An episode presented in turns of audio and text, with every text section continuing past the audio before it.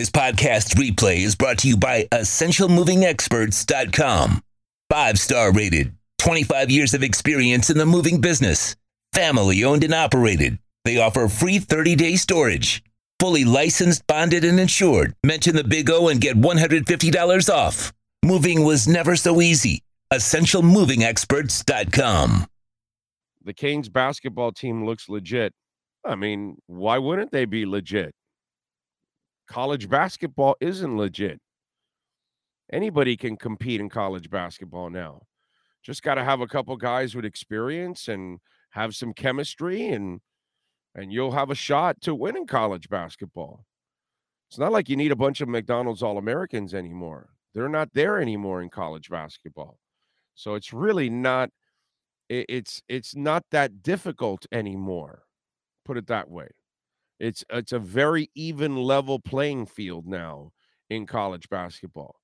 Now you can have, now you can build a winner actually, you know, through experience and and time, and you can develop classes, you know, every couple of years where you build up some experience and you have some guys and you have a shot. And obviously you need a little N I L money too, so you can buy the the very few guys that are, you know, not necessarily stars, but at this level, pretty good players. So yeah, it's not, uh, F A U is for real. You know, the, the what the reality is that college basketball is not for real anymore. That's the reality of it. You know, it's the, it's the other way around. It's not really like you, these college basketball teams are are like competing with teams uh, of the ilk of the eighties and the nineties and those kind of teams. No, those kind of teams don't exist anymore. You're never going to get five slamma-jamma. You're never going to get Duke and U N L V ever again.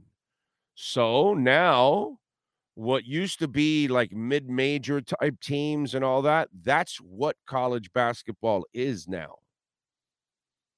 So every once in a while, a mid-major team or a, a slightly lesser team would sneak up into the Elite Eight or, or, or Final Four, and they would give people a run because they had a couple of veteran uh, players, a couple of seniors. They had one guy that maybe had N B A ability and all that, and they were scaring people and didn't win it, but they would.